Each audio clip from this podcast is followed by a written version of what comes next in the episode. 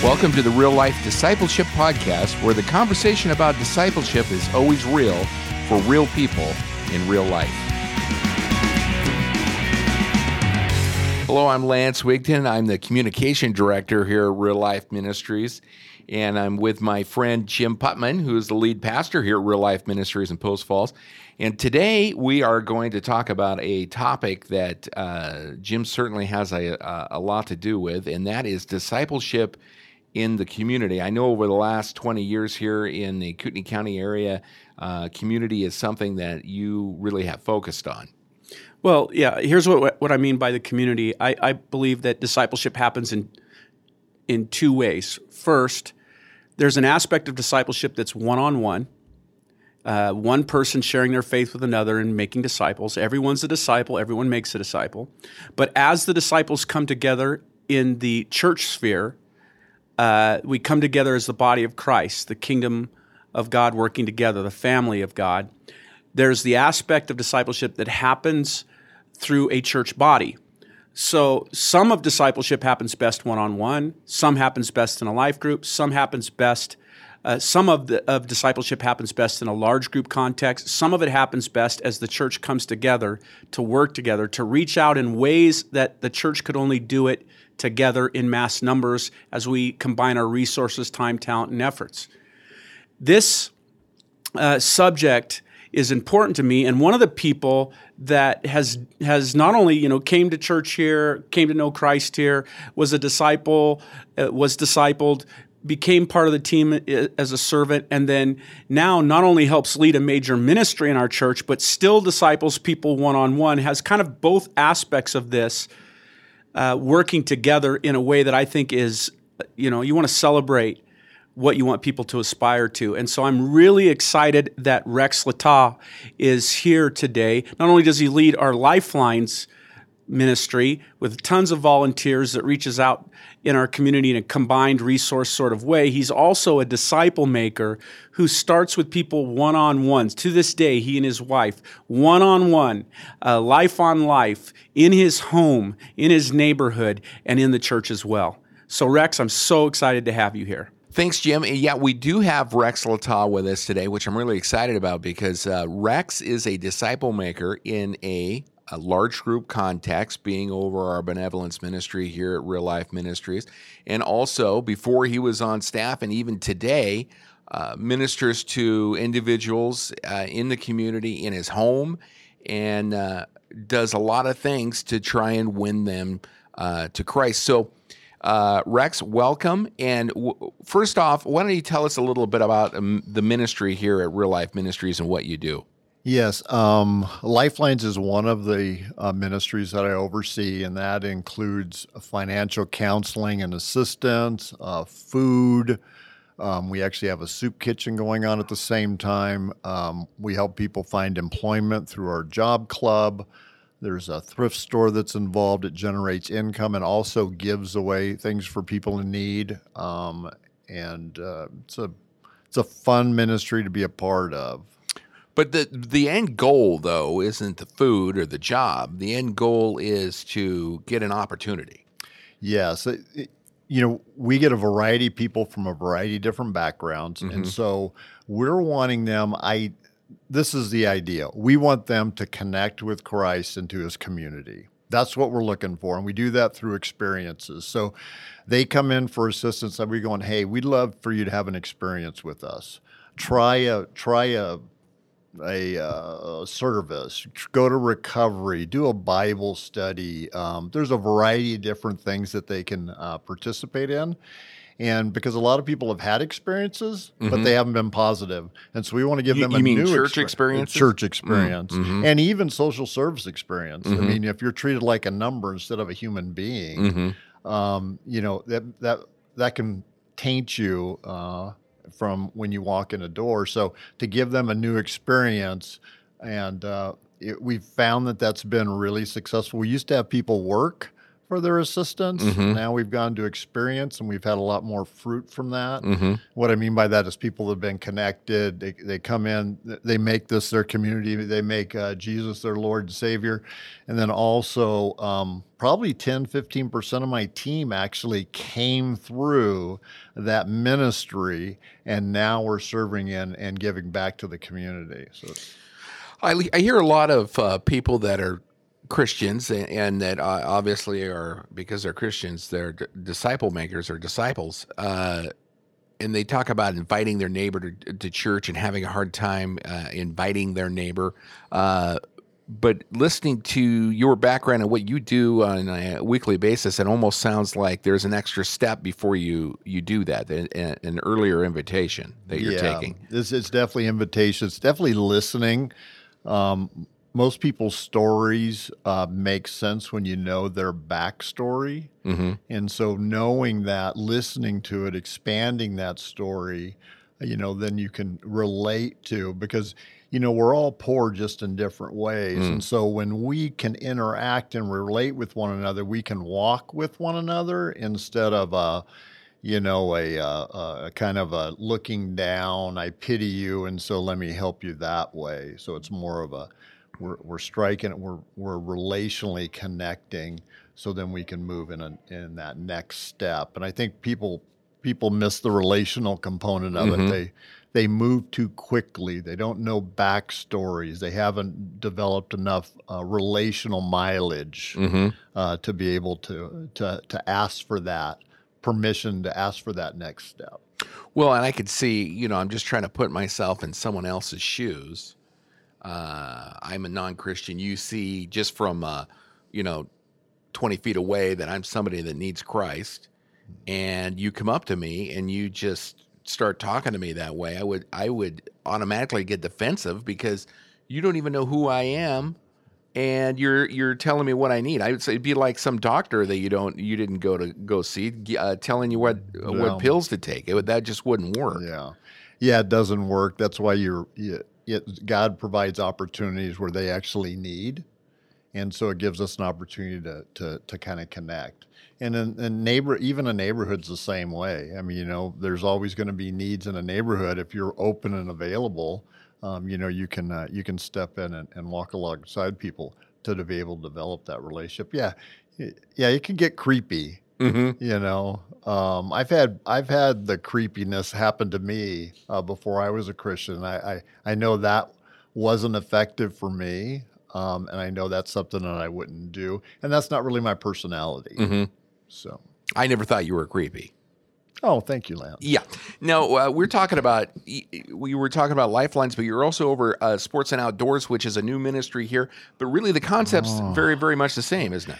It, it is the same. What when you're dealing with lifelines, we're we're more reactionary. We're we're reacting to things that have happened in people's lives, and a lot of times it's reacting to things that have happened when they were in their developmental years. Mm-hmm. And so now it's played out. They become adults, and because there's pieces that are broken or missing, life's not working well. And so that's the great thing about, you know, you become born again, you you moved into a new family. Now all those things can be rebuilt the right way. Mm-hmm. But with sports and outdoors, we're being proactive. So we're actually grabbing the kids and families at that young impressionable age, you know, equipping the parents, but even if the parents aren't willing to be equipped, we have coaches that character, Christ-centered, you know they're embedding those seeds in these kids. And so we're actually i'm optimistic that 10 years from now mm-hmm. the ministries of the recovery and the benevolence all of those oversights that i have that are more reactionary mm-hmm. those actually numbers will go down mm-hmm. because of what we've done in the proactive side. And the same thing we do with children's ministry too. They do a fantastic job embedding christ into their lives and those character and those qualities that the you know bible's true abundant life comes through obedience to, to god's ways. And so I, i'm super excited about that ministry. Well, that is a great vision when you start thinking about a county-wide uh, kind of drop in people that are in crisis just because of the fact that they've built healthier relationships with uh, godly people and with God Himself, Yeah. and it's and it's literally changing the DNA of their family. And you know, Lance, one of the really when you listen to stories, it is it is heartbreaking to to know that m- that most people when they're coming in, they don't have one healthy relationship Mm-hmm. that they could reach out to and say, "Hey, I need help. Could you walk alongside me, help me through this?" Mm-hmm. None. Mm-hmm. And it's like, "Oh my gosh, that's so sad." Yeah. You know, so sad. Isn't that sad, Rex, that somebody would say that? And but it is so true of our uh, culture right now. You know, here we have all these ways to connect with each other. We got cell phones and, and computers, and people are sending emails, and there's social media. But the re- the reality is that when it comes right down to when I need help, uh, people people don't have anybody to go turn to. It's it's it gets a it gets a lot lonelier when you're in need versus just telling somebody what you had for dinner or whatever they do on social media. Uh, but you have a but you have ha- always had a heart though to, like you said about building relationship with the individual in order to build a relationship for them with Christ. And you actually have had people go as far as uh, living with you, haven't you? Yeah, we have. I um, I was reading Matthew 25 actually, and it was talking about, you know, uh, hospitality was one of the things they were mentioning, Mm-hmm. and I was like, that's would be kind of weird because you know I was uh, in my past I had been homeless, Mm-hmm. and my dad has decades of homeless behind him, and so it. And so it just got me thinking about and praying about, and then all of a sudden God starts bringing people in your life. And uh, one man I'm thinking about in particular, um, he- uh, my kids actually call him Grandpa. That's how that's how relationally connected um, he became not only with me and with, but with my whole family. And you know, coming in as a you know a homeless, addicted man um, to now being married and a leader in the church and you know has a significant role in our recovery ministry uh, when i think about where where he came from to where he is now uh, it just blows me away. And uh, the amount of things my kids learned from him because i didn't have a dad and i didn't know how to do they learned how to fish um, you know all the things involved in fishing um, actually even chopping a uh, chicken's head off in our backyard. Well, there's something everyone needs to know. yeah everybody needs to know that skill. But anyway uh, just a, a blessing and, and you know and discipleship goes both ways. Mm-hmm. is yeah we discipled him and brought opportunities but you know what? He actually discipled me and my family also. And so it was just a real blessing and then my my whole home group was a part of this you know that you know we were all coming alongside and and filling needs and and building relationship because the reality lance Mhm. is if i disciple somebody purely one-on-one they start looking like me and i'm Mhm. not interested in people really looking like me we want them to look like christ Mhm. and that that relational disciple that that was relational environments where everybody's unique and different It's got different giftings um, we all grew in our faith uh, from those relationships that were um, you know god ordained and you know not all of them because we had a few not all of them have been successful Mhm. um, but I can tell you that success sometimes shows up years later. Mhm. You know, there's people that we've had to ask to leave and, and it didn't work out. Um, but now we can look 10 years, 15 years down the road and actually they're doing well. Right, and uh, you, you know that that is such a great point. Uh, and I was actually going to ask you th- about that. Is uh, you're not having the listeners have the belief that every time you build a relationship, they end up showing your kids how to uh, kill a chicken. The reality is, is some people are going to reject the the idea of I need Christ at that time. Yeah. But it's but because we have these environments like Lifelines here at the church, sports and outdoors, where we're going to have uh, opportunities to build relationships with their parents, their grandparents, as we've seen already show up Yep. uh, on the fields, uh, and the kids and the coaches, uh, people that would normally never come to the church or uh, on on the campus. Now we're here because their kids are in sports, and that gives us a chance to build uh, this relationship. you're talking about. Absolutely, absolutely. Yeah, I um, I don't know what else to say, Lance. That is, I, I, I, I love what we do. Um, it's not perfect. It's messy. Anytime there's people involved, it's very messy. People are complex.